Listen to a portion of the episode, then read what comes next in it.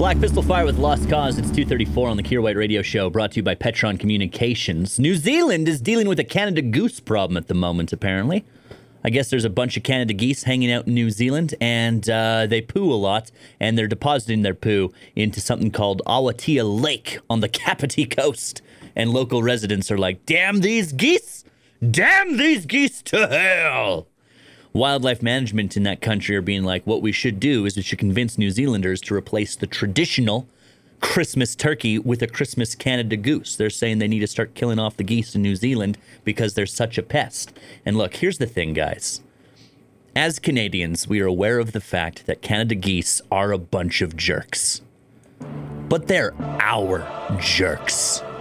Are we really gonna let New Zealand, a tiny island nation with nowhere near the same military capabilities as Canada, destroy a bunch of Canada geese without answering we can't have it?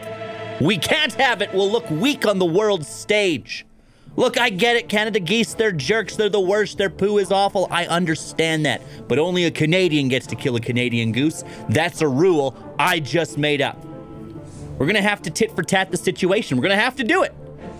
For every Canada goose killed by a New Zealander, we will kill one Kiwi.